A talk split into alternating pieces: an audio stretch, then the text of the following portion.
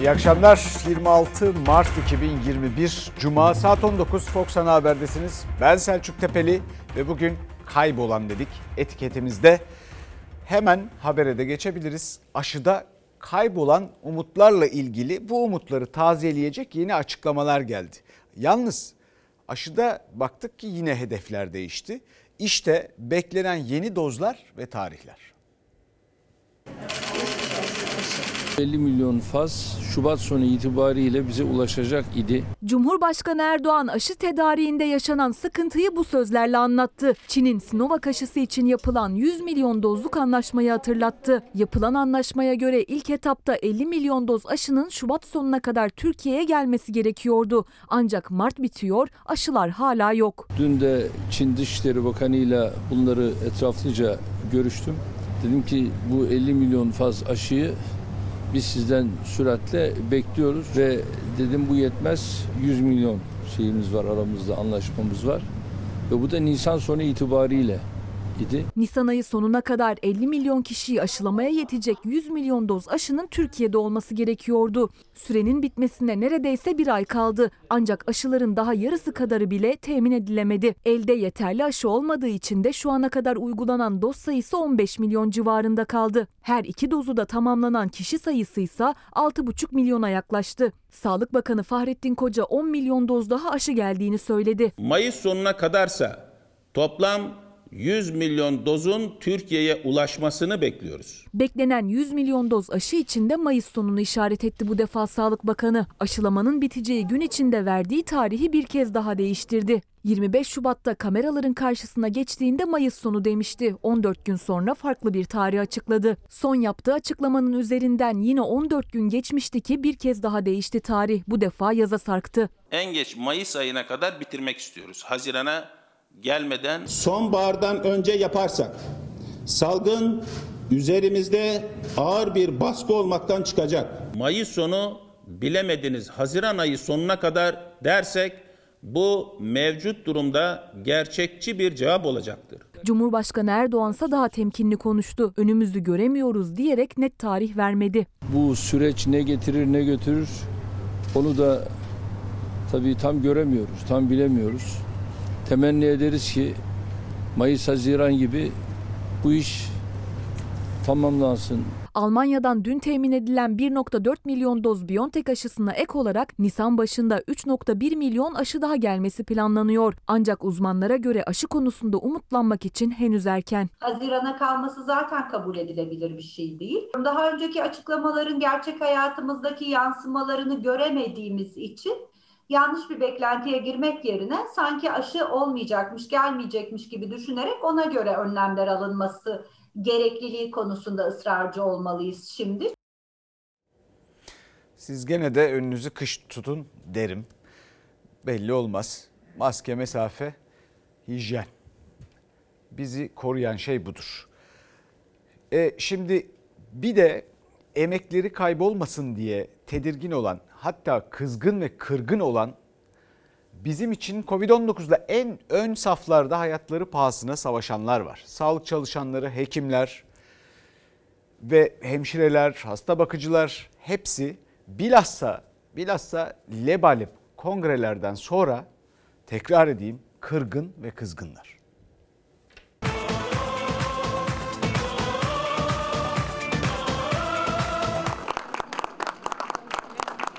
Kişisel tedbirlerle götürmeye çalışıyoruz. Maske, mesafe deyip e, lebalep kongreler yapılıyor. Bunlar doğru şeyler değil. Bunlar kötü örnekler. Lebalep kongreleri gördüğünüzde siz ne hissettiniz? Yani hayal kırıklığı. Kırgınlar, kızgınlar. Çünkü tablo her geçen gün ağırlaşıyor. Mücadeleden hiç vazgeçmeyen sağlık çalışanları için tablo kadar ağır olansa işte bu görüntüler. O görüntüler bir bilim insanı için kabustur. Tekrar bir pike doğru gidiyoruz. Hastaneler taşmadı diye ağır hastanın ya da ölüm rakamlarının az olacağını düşünmememiz gerekiyor. Pandeminin evrelerine göre bazı farklılıklar başlangıçta varmış gibi görünür ama ağır vaka ve ölüm rakamları da tırmanacaktır. O tırmanış dönemine üçüncü kez girdi Türkiye. Ağır hasta sayısına bir önceki güne göre 70 kişi daha eklendi. Mutasyonlu virüsün etkisiyle yayılım hızı arttı. Vaka sayısı ise en kötü dönem olan Aralık ayına yaklaştı. Son tabloda vaka sayısı 28.731 oldu. Sağlıkçılar tedirgin. Türkiye e, salgın hızının çok yüksek seyrettiği ülkeler arasında ilk e, 5-6 sıra içinde e, ve tırmanış sürüyor. E, aktif vaka yükü çok yüksek. Yüksek sayıdaki aktif vaka sağlıkçıların omzuna binecek daha fazla yük, daha ağır çalışma şartları demek. 4 saatlik Covid'den dışarıya çıktık. Botumun içindeki suyu görüyorsunuz. Hastaları hayatta tutabilmek için verdikleri amansızca mücadeleye rağmen 24 saatte 157 kişi hayatını kaybetti. Can kayıplarının daha fazla olmaması için sorumluluk çağrısı yaptılar tüm kesimlere. Hastanelerde büyük böyle büyük bir savaş var. O emeğin karşılığı bu olmamalıydı. Kongreler de büyük bir hayal kırıklığı olarak düşünüyorum. Hatta bunlar artık sadece hani doktorları, e, sağlık çalışanlarını demotive ediyor diye düşünüyorum. Ben cenazede o tarz mesafenin ortadan kalkabileceği bir görüntünün olabileceğini öngörmedim. Vatandaşımızdan bu anlamda özür diliyorum. Bu dilediği özrü e, unutturan davranışlar da görüyoruz. Alınan tedbirlerin bütün toplumda eşit olarak, adil olarak olmasını bekliyoruz. Salgının başından bu yana 391 sağlık çalışanı koronavirüse yakalanarak hayatını kaybetti. O doktorlardan Mehmet Kadir Göktürk için çalışma arkadaşları anma töreni düzenledi. Salgın başından beri hastalarla burun buruna en zorlu mücadeleyi onlar verdi. Sağlık çalışanları bugün kaybettikleri hekim arkadaşlarını anmak için bir araya geldiler. Ama onlar bu süreçte en çok dışarıda alınmayan, önlemsiz, tedbirsiz kalabalık toplantılara isyan ediyor. Lebalep kongreleri gördüğünüzde mesaideydiniz muhtemelen. Ee, ne hissettiniz? Akşam tabii haberleri seyrediyoruz. Çok üzücü yani e, bu işin ciddiyetine hala vakıf olunmadığını düşünüyorum. Efendim pek çok mesaj geliyor sizden ve kaybolan etiketiyle birlikte emeklilikte yaşa takılanların kaybolan yıllarını hatırlatan izleyicilerimiz var. Atanmayı beklerken kaybolan e, yıllarından dert yanan izleyicilerimiz var. Harita kadastro teknikerleri, ziraat mühendisleri, e, daha ve bunun gibi aynı zamanda da ekonomiye geleceğiz. E, işte 128 milyar dolardan bahseden var kaybolan para nerede diye soranlar var. Şimdi bu e, Lebalep'ten yani kongrelerden Lebalep'ten bir seçim vaadi çıktı. Cumhuriyet Halk Partisi Genel Başkanı Kemal Kılıçdaroğlu dedi ki vatandaşa kesilen yani bu dönemde bu kongrelerin dışında elbette vatandaşa kesilen cezaların tamamını faiziyle geri ödeyeceğiz.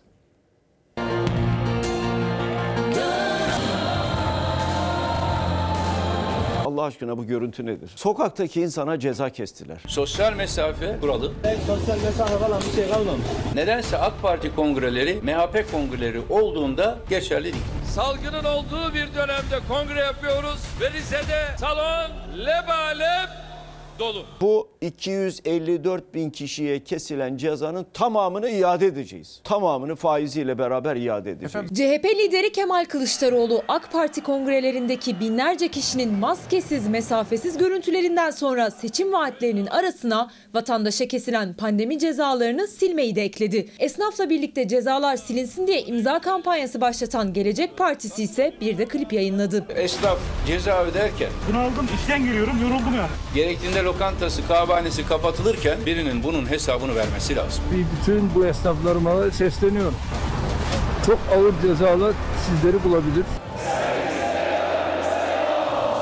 Ne söylenir Allah aşkına? Gidiyorsun kahveciyle konuşuyorsun. Kağıt oynamak yasak. İsmail Küçükkaya ile Çalar Saat'e konuk olan CHP Genel Başkanı Kemal Kılıçdaroğlu salgın tedbirleri için aylarca kapalı yani gelirsiz kalan kahvehane esnafının halini anlatarak yüklendi iktidara. Kahvehanede salgın nedeniyle kağıt oynanması yasak ama Cumhur İttifakı kongrelerini tamamladı. Maşallah. Çifte standart uygulamasından vazgeçilmeli.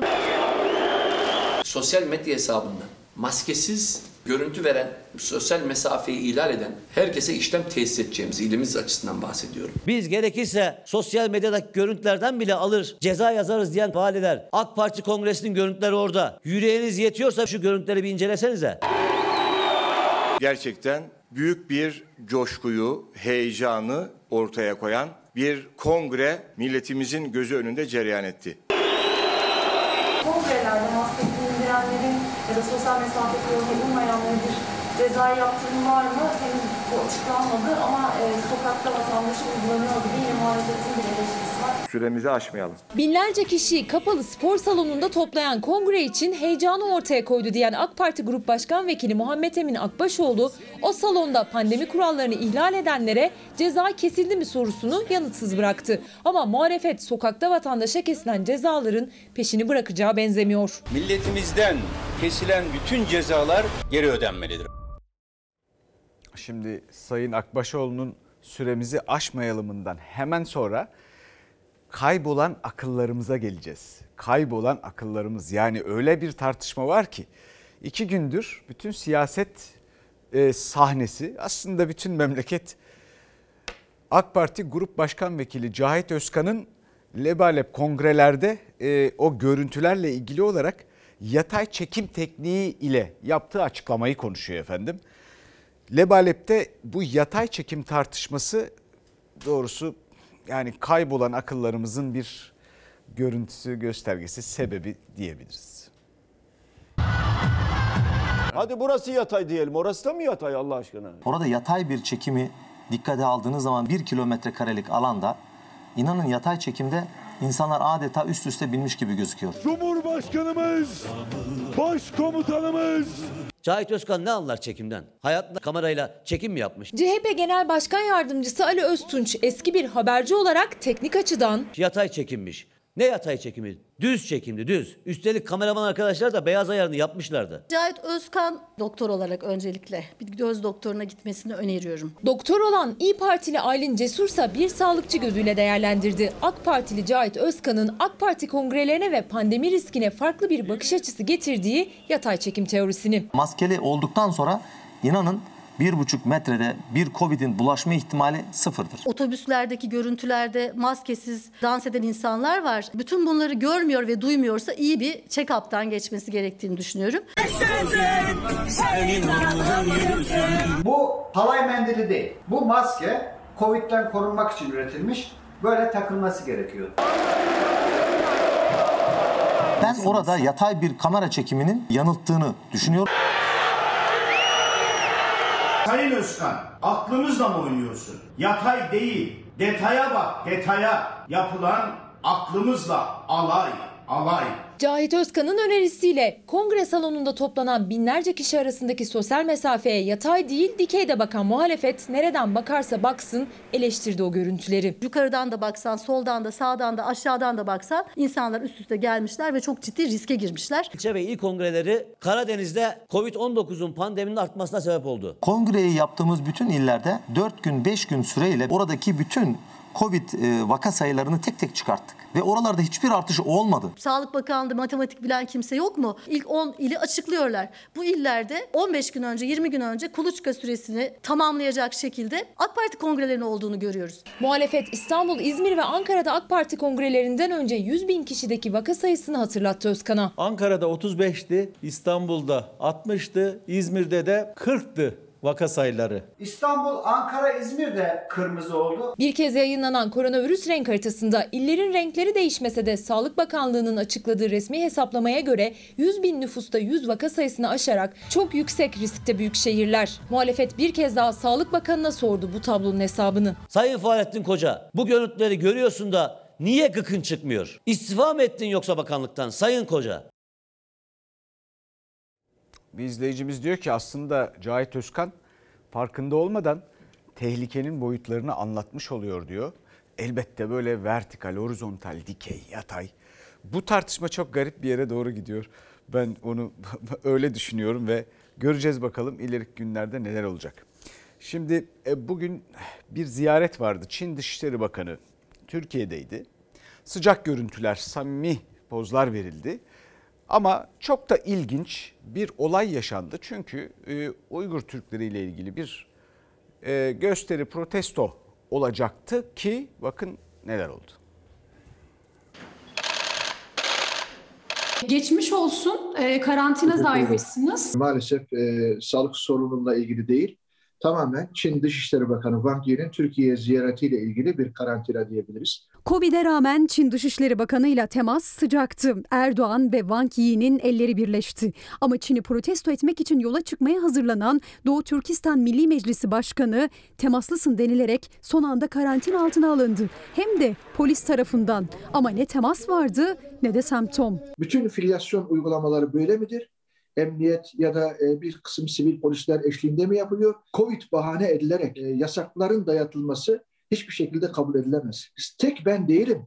Biz Kayseri'den gidecek olan bir büyük ekip tamamen engellendik. Onların HES kodunda bir kırmızı alarm var mı?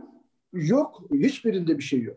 Tam da aşı gündeminde Çin Dışişleri Bakanı Wang Yi Türkiye'ye geldi. Mevkidaşı Mevlüt Çavuşoğlu'nun yanı sıra Cumhurbaşkanı Erdoğan da misafir etti Çinli bakanı. Yüzlerde maske vardı ama temasta. Muhalefet ise bu samimi görüntülerin perde arkasında Çin zulmü gören Uygur Türkleri de konuşuldu mu diye sordu. Amerika'da Biden açıklama yapıyor bu konuda. Ama Türkiye'de Recep Tayyip Erdoğan sesini çıkartmıyor, gıkını çıkartmıyor. AKP'nin ortağı MHP'ye de soruyoruz. Sayın Bahçeli, milliyetçiyim demekle milliyetçi olunmaz. O zaman dünya beşten büyüktür diye uluslararası toplantılarda bağırmak yerine dörtten büyüktür demeyi size tavsiye ediyoruz. Türkiye'de güya tarihin en milli koalisyonu var. Aslında binlerce kişi Ankara'da bir araya gelecekti ama Doğu Türkistan Milli Meclisi Başkanı Seyit Tümtürk ve beraberindekiler gelemedi.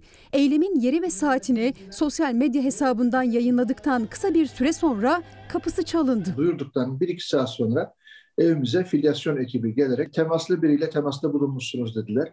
E tabi ismini sordum, kim olduğunu sordum. Bana tatmin edici bilgi verilmedi. Hemen e, yarım saat sonra da polis memurları gelerek gözetim altında bulunmam gerektiğini söylediler. Ailenizde yakın zamanda Covid geçiren var mı? E, hayır e, Gülşah Hanım. Yolculuk yaptınız mı yakın zamanda Seyit Bey? Yok hayır yakın zamanda böyle bir yolculuğum yok. E, hiç kimseyle temasım yok. Sağlığım gayet yerinde. Tüm Türk'ün iddiası HES koduna müdahale edilerek Ankara'ya gitmesinin engellenmesi. Şikayet de etti Doğu Türkistan Milli Meclisi Başkanı ama karantinası polis takibinde devam ediyor. Herhalde Çin Dışişleri Bakanı gittikten sonra karantinam kalkar diye umut ediyorum. Bu da test yok. HES pozitif gerçekten akıllara kazınabilecek çok acayip bir durum. Ee, bu günlerde biliyorsunuz en çok neyi tartışıyor Türkiye? İstanbul Sözleşmesi'nin feshiyle ilgili tartışmalar sürüyor. Ve e, Türkiye Büyük Millet Meclisi Başkanı e, Sayın Mustafa Şentop'un bununla ilgili yaptığı yorumlara tepkiler de gelmeye devam ediyor. Mesela Deva Partisi Genel Başkanı Sayın Babacan dedi ki bırakın meclisin haysiyetini korumayı Cumhurbaşkanı'na meclisi çiğnemesi için cesaret veriyor. Cumhurbaşkanlığının attığı adım tamamıyla yasaldır. Biz kararımızı verdik, gireriz ve girdiğimiz gibi de çıkarız. Meclis ne zaman onayladığı sözleşmelerin fesih yetkisini tek bir kişiye devre. Böyle bir yetki devri var mı? Bu nerede yazıyor? Meclisin alacağı bir karar falan değildir. Muhalefet bu işleri bilmiyor. Gazi Meclis'in başındaki kişi bırakın meclisin haysiyetini korumayı Cumhurbaşkanına meclisi çiğnemesi için cesaret veriyor. Önünü açıyor, yolunu gösteriyor. İstanbul Sözleşmesi'nden bir imza ile çıkan Cumhurbaşkanı Erdoğan meclisle yürütme arasındaki tartışmalara tepki gösterdi. Girdiğimiz gibi çıkarız da diyerek muhalefete çattı. Muhalefet ise Meclis Başkanı Mustafa Şentop'un Montreux çıkışıyla Erdoğan meclisin yetkisini gasp etti, aldığı karar yok hükmündedir eleştirilerinin dozunu daha da artırdı. Montreux'u Montreux'u tanımıyorum, feshettim dersin. Çıkabilir doğru yetkisi var yok. Yapamazlar efendim yapamazlar. Yüce Meclis'in onurunu korumakla görevli olan meclis başkanı kalkmış Cumhurbaşkanı'na anayasayı az çiğnedin biraz daha çiğne diye akıl veriyor. O kadar önemli mi ya bu makamlar? Çok mu kıymetli bu o koltuk? Cumhurbaşkanına iltifat edeceğim derken kantarın topuzunu kaçırmamak, meclisin iradesini küçültmemek gerekir. Erdoğan Meclis Başkanı'nın Montreux Sözleşmesi'nden de çıkabilme yetkisi mümkün açıklamasına girmedi. Kadına yönelik şiddeti engellemeye dönük İstanbul Sözleşmesi'nden çıkma gerekçelerine de kararı aldık bu iş bitmiştir dedi. Muhalefeti havayı bulandırmakla suçladı. Bunu kimse de ne önünü ne arkasını karıştırmasın. Çıkma kararını verdik ve bu işte böylece bitmiştir. Başkası adına utanmak diye bir tabir vardı ya. İnan utanıyoruz ya. Ülkemizi içine düşürdükleri bu durum utanç verici bir durum. Uluslararası anlaşmaların altında mıdır, üstünde midir?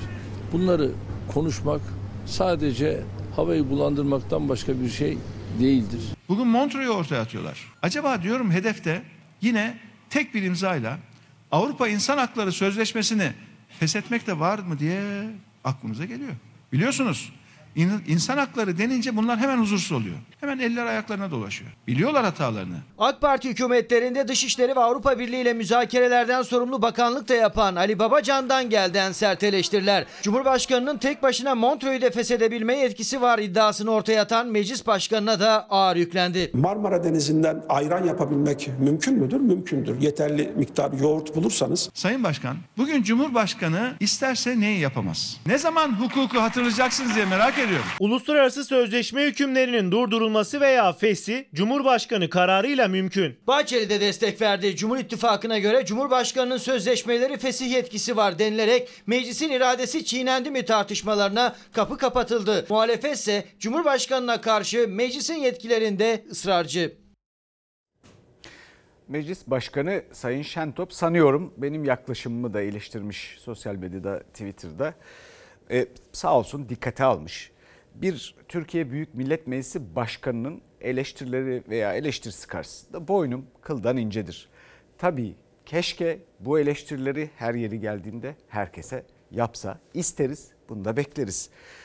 E, bu birçok itiraz var. Davalar açılıyor. Yürütmenin durdurulması istemiyle e, girişimlerde bulunuyor. Bu e, sözleşmenin fesih biçimiyle ilgili olarak. Genellikle Danıştay'da açılan davaları görüyoruz ama bir fikir de Anayasa Mahkemesi'nde açılması gerektiği yönünde. Bakalım önümüzdeki günlerde ne olacak ama şimdi Anayasa Mahkemesi'nden bir haber gelecek.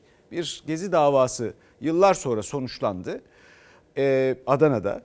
Bu davanın e, neticesinde AYM bir karar verdi ve verdiği kararın içinde adeta bir hukuk dersi, bir devlet dersi vardı.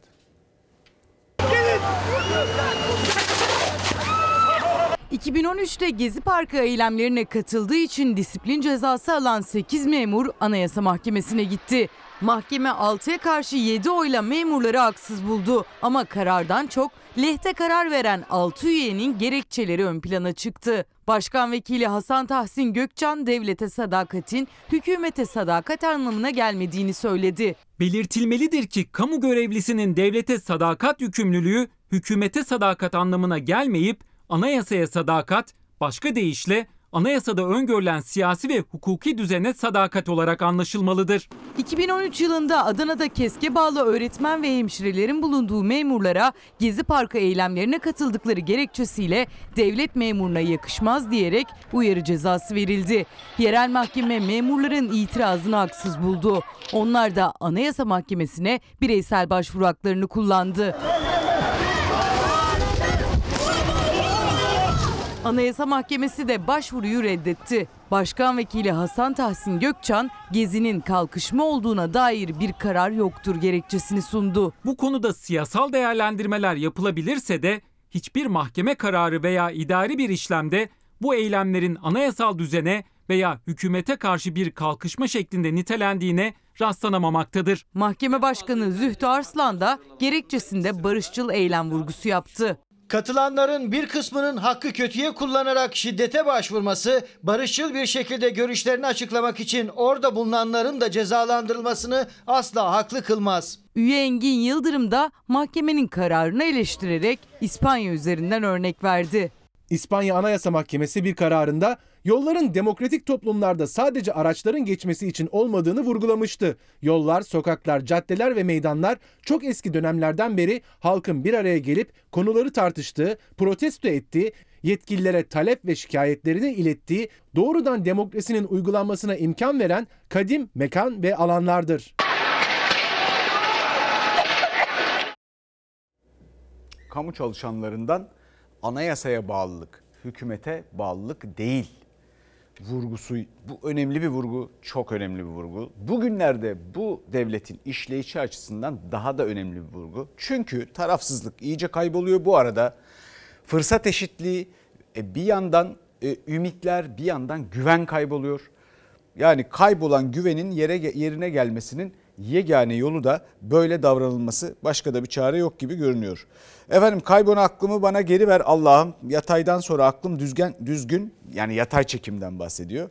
Aklım düzgün çalışmaz oldu benim demiş bir izleyicimiz.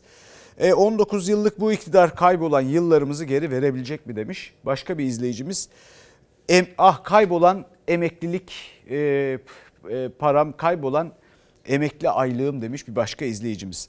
Şimdi Kemal Kılıçdaroğlu Cumhuriyet Halk Partisi Genel Başkanı e, bu sabah İsmail Küçükkaya'nın konuydu ve seçim sonbaharda olabilir dedi. Sonbaharda seçim olabilir. Gitmek zorundalar zaten. Gitmezlerse bu toplum çok daha ağır maliyetler ödeyecek. Yönetemiyorlar. Tamamen dağılmış vaziyetteler. Bay Kemal bunlar Erdoğan'ın reklamı değil. Bay Kemal bunlardan haberin var mı? Sadece gülümsüyorum. Keşke her gün söylese. Benim reklam mı yapıyor? AK Parti kongresinin hemen sonrası Kemal Kılıçdaroğlu sonbaharda seçim restini çekti. Yönetemiyorlar, dağılmış vaziyetteler diyerek. Erdoğan 2023 manifestosu açıklar, vitrin değiştirirken CHP lideri yeni sözü yok dedi, seçim istedi. Sandığı koysunlar. Millette niye korkuyorlar? Sandık koymaktan korkuyor adam şimdi. Söylüyorlardı ki manifesto falan filanca. Hiçbir şey yeni değil. Ben hiçbir şey söylemeyeceğini bilseydim Vallahi ona ikinci yüzyıla çağrı beyannamemizi gönderirdim. Tek adam hükümeti var. Tek kişilik hükümet zaten. 2023 Cumhur İttifakı'nın yeni bir zafer yılı olacaktır. Bahçeli teslim almış onları. Bahçeli andımızı konuştu değil mi? Pimi çekilmiş bombadır dedi. Meğer bombanın ömrü geçmiş. Bir yerlere çekip çevirmeye çalışanlar boşuna uğraşıyorlar. Yanlış ortaklar seçtiniz yanlış. Artık kılavuzlarınız yanlış. Ne demişler? Kılavuzu karga olanın artık Erdoğan AK Parti kongresinde Cumhur İttifakı ile birlikteliğine defalarca vurgu yaptı. Kılıçdaroğlu yol haritasını İsmail Küçükkaya ile Çalar Saat programında açıkladı. Güçlendirilmiş parlamenter sistem dedik. Parlamenter sisteme nasıl geçeceğimizin takvimini milletin önüne koymamız lazım. Milletin ona göre gelip bize oy vermesi lazım. Bir aday belirleyeceksiniz. Erdoğan yenme iddiasında olan. öyle mi? İddiasında olan değil, yenecek, yenecek. Erdoğan'ı. Yenecek tabii. HDP ittifakta var mı efendim? Hayır. Yok. Yok evet. Dört partiyiz biz. Demokrat Parti, Saadet Partisi, İyi Parti, Cumhuriyet Halk Partisi. Yedinci olan kongremizi Türkiye için güven ve istikrar azmiyle topluyoruz. o arkaya yazmışlar ya güven ve istikrar. Onun yerine bir şey daha öneriyorum. Özür diliyoruz. Bu ülkeyi içine düşürdüğümüz durumdan üzülüyoruz ve özür diliyoruz. İnanın ülke bir rahatlar. Muhalefet iktidardan hem öz eleştiri özür hem de seçim sandığını koymasını bekliyor. 2021 sonbaharı için seçim düğmesine basılır mı 2023 mü beklenir? Siyaset her geçen gün hareketleniyor. Aklı ve mantığı bir köşeye bırakıp ön yargılarınızla bir devleti yönetmeye kalkarsanız gelir duvar çarparsınız. Geldiler duvara çarptılar. Bir izleyicimiz e, tribünlerde kaybolan seyirciler geri gelsin istiyor. Diyor ki seyircisiz maçları tekrar seyircili olarak oynatsınlar. Seyirci sayısı kongrelerden az zaten diyor izleyicimiz. Statları eh, aman şimdi biz eh, bununla ilgili bir akıl yürütmeyelim de. Bu konuda eh, yani kaybolan yıllar, kaybolan şu, kaybolan bu sorularının devamında. En çok merak edilen şeye geldik şimdi. O da kaybolan yani iddiası bu muhalefetin. Kaybolan 128 milyar dolar sorusu. Bu tartışma dinmiyor. Ya kime verdin sen? 128 milyar doları defalarca sordum, sordum, sordum. Bay Kemal, Bay Kemal. E Bay Kemal sana herkesin anlayacağı bir soru soruyor kardeşim. Şu kadar para nerede? O kadar para hepsi bu milletin hazinesinde ve Merkez Bankası'nda. Kaybolan bir şey yok. Hayatımda duyduğum en büyük palavra. Milletin hazinesindeyse 128 milyar dolar göstersinler Merkez Bankası'nda. Yok mu? Yok efendim. Eksi. Kapanmayan hesap, bitmeyen polemik. 128 milyar dolar. Muhalefetin ısrarla cevap aradığı soru Merkez Bankası'nın 128 milyar dolar rezervine ne oldu? CHP lideri Kılıçdaroğlu bir kez daha sordu. Manipülasyon değil efendim. Doğrudan doğruya birilerine kaynak aktarılıyor. Bir Bilelim. şey açıklanmıyorsa orada karanlık nokta vardır. Ülkemiz ekonomiden zerre kadar anlamayanlar benim alanım ekonomi deyip de ülkeyi batıranlar yüzünden şu anda bu halde. Paramız pul oldu pul. İsmail Küçükkaya ile Çalar Saat'e konuşan Kemal Kılıçdaroğlu gibi muhalefette ekonomi için kurulan her cümle 128 milyar dolarla başlıyor. Lütfi Türkkan 2 Mart'ta yazdığı yazıda Naci Ağbal'ı rezerv sessizliği nedeniyle eleştiren yeni başkan Şahap Kavcıoğlu'na seslendi. Erhan Usta da çarpıcı bir iddia ile yüklendi. Naci Ağbal'a 20, 128 milyar doların kimler tarafından hangi şekilde hangi fiyata satıldığını açıklamak zorundadır demişti. Şimdi Merkez Bankası Başkanısın. 2 Mart'taki yazına uygun olarak şimdi sen açıklayacaksın. Acaba 128 milyar doları harcayanlar bunun araştırılacağı korkusuyla bunun üzerini kapatmak için Merkez Bankası yönetimine el mi koydu? Muhalefet 128 milyar dolar ne oldu sorusunun yanına bir de 450 milyon doları kim aldı iddiasını ekledi. Naci Ağbal'ın görevden alınacağını bilenler Cuma günü 7.20'den ucuz kurdan döviz aldı. Pazartesi günü 8'lerin üstüne çıktığı yüksek kurdan sattı diyen muhalefet açıklama bekliyor. Naci Ağbal alındı. 450 milyon dolar para el değiştirdi. Birileri dolar aldı 7.2'den 7.3'ten. 8'den sattı. Açıklıyorlar mı? Manipülasyondur. Öyle mi? Tabii kesinlikle en büyük volüyü vuranlar dolarcılar ve tefeciler. Faiz yükseliyor bunlar kazanıyorlar. Dolar yükseliyor bunlar kazanıyorlar. Böyle bir iddianın ortaya atılması gerçekten bir faciadır ve fecaattir. Eğer bir alan varsa mutlaka bir satan da vardır. Demek ki burada birileri kamunun dövizini özel birisine satıyor. Bu kamunun dövizi nereden geliyor ve hangi mekanizmayla satılıyor? Bunun hesabını da vatandaşa çıkıp vermesi lazım. O gün yapılan işlem vatana ihanet işlemidir. Kimler yaptıysa bu alışverişi bulunmalı, vatan hainliğinden yargılanmalıdır. İster beşli çete olsun, ister başkası olsun. Ya bu o kadar zor bir şey değil. Alacak borç. Bunların kayıtları vardır. Paranın hesabı muhakkak verilebilir. Ama tabii verilmek isteniyorsa.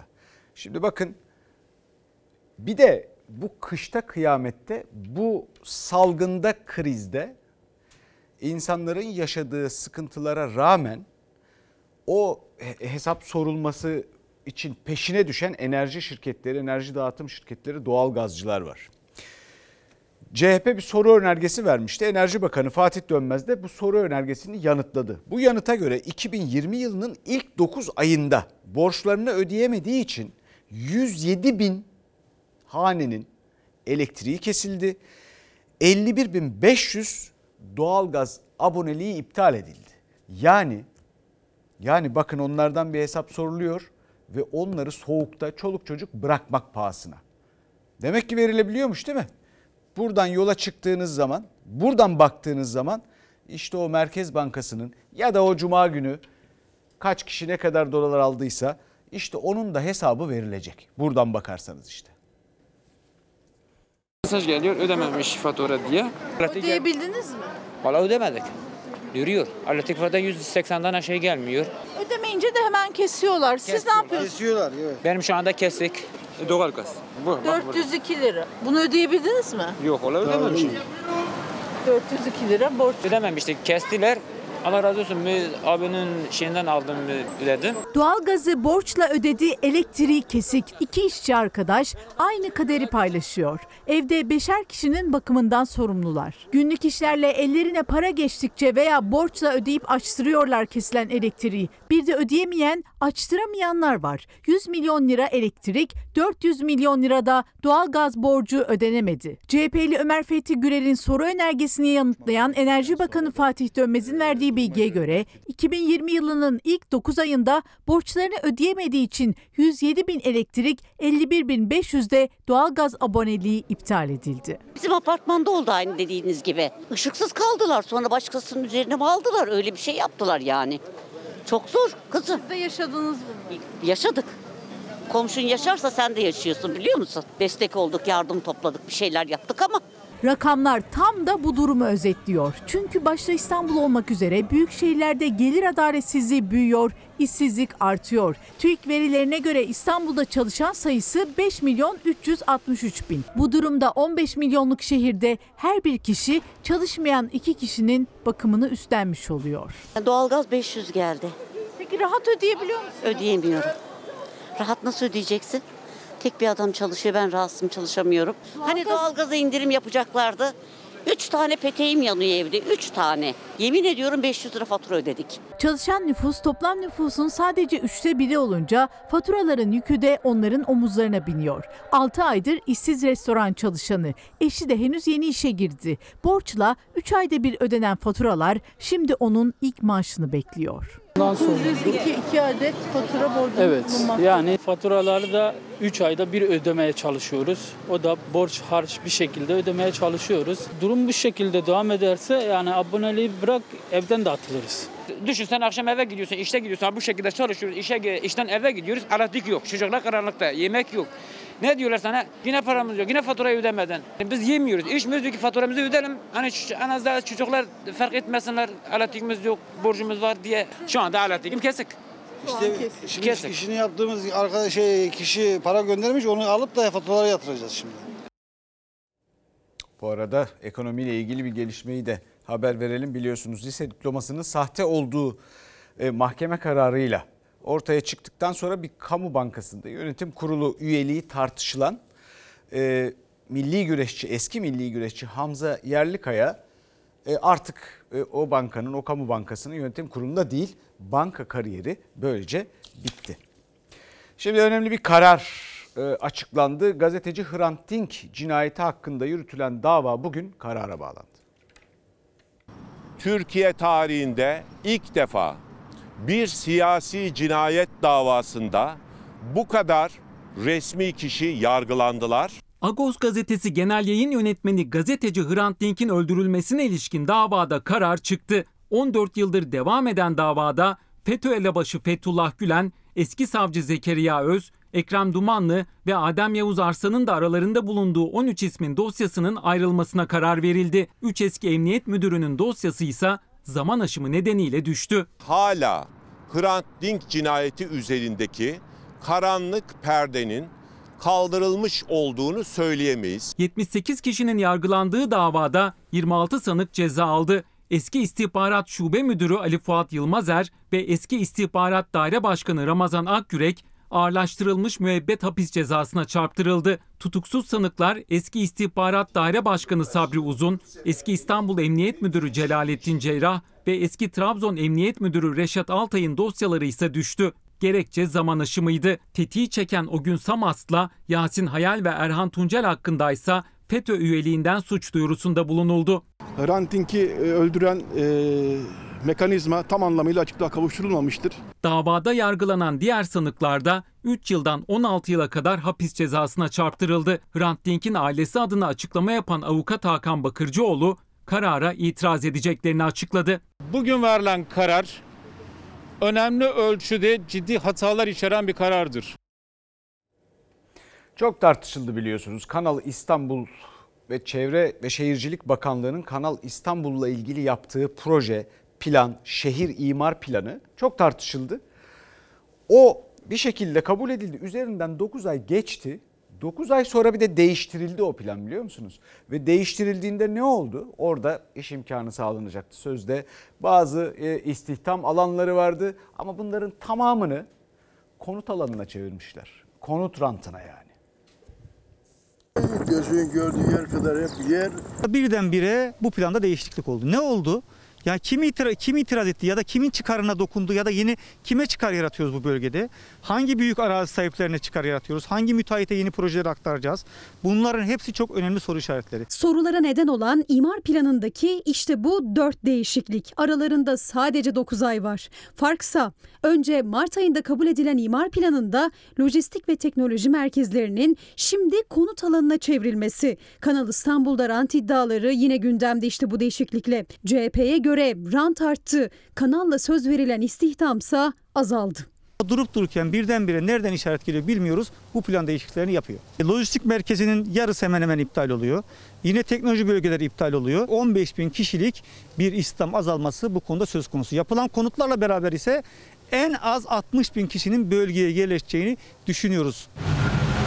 Onlara rağmen Kanal İstanbul'u da yapacağız. Alıştıracağız.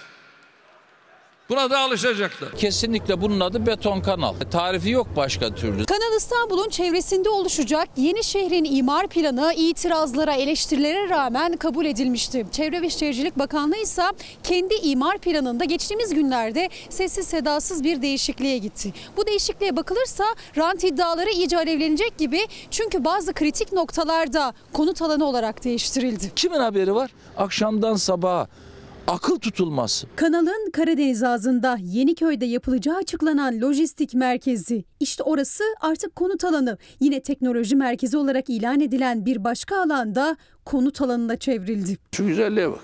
Görüyorum ki bayağı hayran oldun ya. Tam da bu noktadaki lojistik alanın yerine şimdi konut alanı yapılıyor. Konut alanı deyince kafamızda böyle soru işaretleri var. Niye? Çünkü Kanal İstanbul savunusunu yapanlar İstanbul Boğazı'ndaki kazalara vurgu yapmışlardı. Burada çok kaza oluyor. İnsan hayat tehlikede demiş. Ama şimdi tam da kanalın girişini nüfus yoğunluğunu açıyoruz. Yani zaten bu kanalın güvenlik gerekçesiyle yapıldığına başından beri inanan hakikaten çok büyük bir emek sarf edip inanmış demektir. E, o zaman da çok konut vardı zaten. E şimdi şimdi iyice konuta dönüştü, ranta dönüştü. O konutlar da tabii hani bu memleket insanına mı yapılıyor yoksa e, Katarlılara mı yapılıyor? E, yani biliyorsunuz orada pek çok yatırımları var. İstediklerini istedikleri fiyattan gelip kafalarına göre alıyorlar, ediyorlar. Böyle bir durum var. Biz de bu arada bunun güzergahında, sağında, solunda bakıyoruz, haber yapmaya uğraşıyoruz. Efendim birkaç tane hayvanını besleyip bu şehirdeki insanlara süt içirmek için uğraşan çiftçiyi de sürüyorlar oradan. Neymiş? Derme çatmaymış ahırları filan. Ya ver desteği, desteği ver. Öyle değil mi? Bunlardan bahsedilmiyor muydu? Desteği ver, düzeltsin adam. Şimdi Kars'a gideceğiz, Sarıkamış'a. Nazlı Yere Basmaz'ın Benim Hikayem bölümünde benzer bir olay var. Gerçi bu o kadar dört dörtlük bir e, hüzün, bir keder ki benim tarif etmem çok zor. Siz buyurun izleyin efendim. Yolların çevresini, viyadüklerin altını hızla yeşillendirelim. Cumhurbaşkanının açılış töreninde altını çevresini yeşillendirin dediği o viyadük bu viyadük. Kars'ın Sarıkamış ilçesine bağlı Karakurt köyündeyiz. Erdoğan yeşillendirin dedi ama burası zaten bir zamanlar yemyeşildi. Bağlar, bahçeler, meyve ağaçlarıyla dolu 300 haneli bir köyken şimdi baraj suları altında kalan hayalet bir köye dönüştü. Patatesim, fasulyem, mısırım, elmam, kayısım, ıhlamur ağacım. Yani insanın isteyip de yaşayamayacağı bir hayatım vardı benim.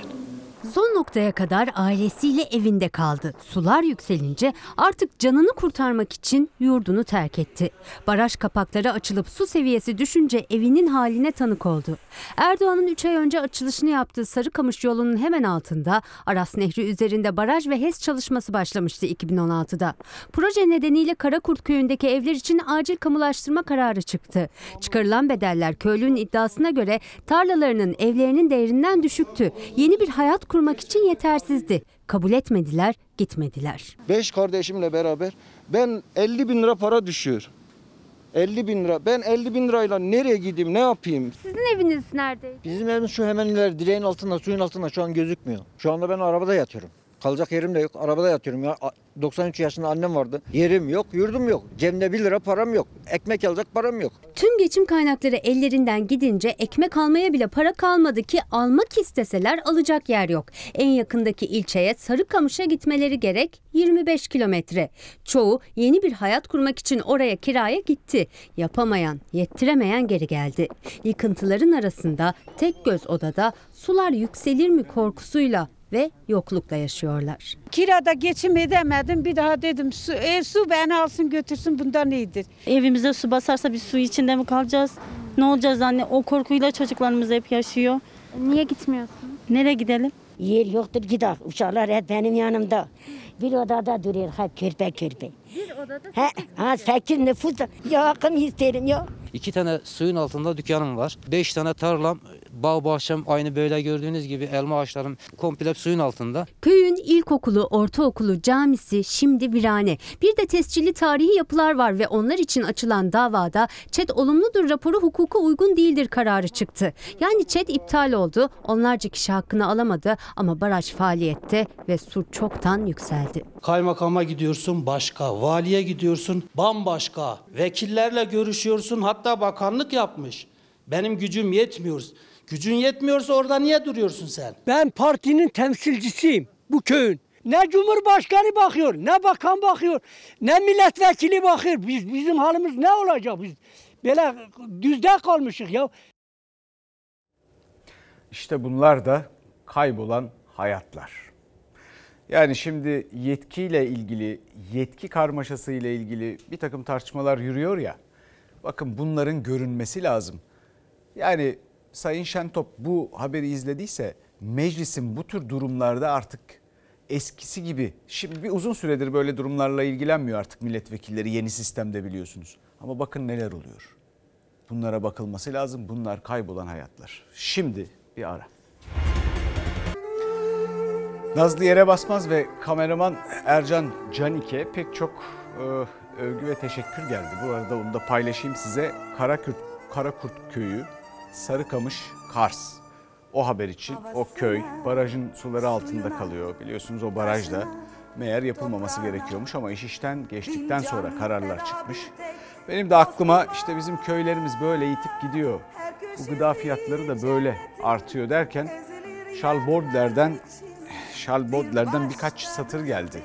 Diyor ki dışarıdan açık bir pencereden içeri bakan kişi kapalı bir pencereye bakanın gördüğü kadarını göremez. Bir mumla aydınlanmış bir pencereden daha derin, daha gizemli, daha verimli, daha karanlık, daha göz kamaştırıcı şey yoktur. Orada öyle evler vardı, öyle kapalı pencereler vardı.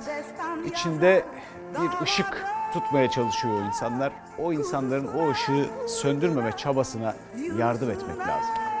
Bizden bu haftalık bu kadar. Bizden sonra son yaz var. Gülbin Tosun'a hafta sonunda e, kolaylıklar dileyelim. İyi hafta sonları. Haftaya görüşmek üzere.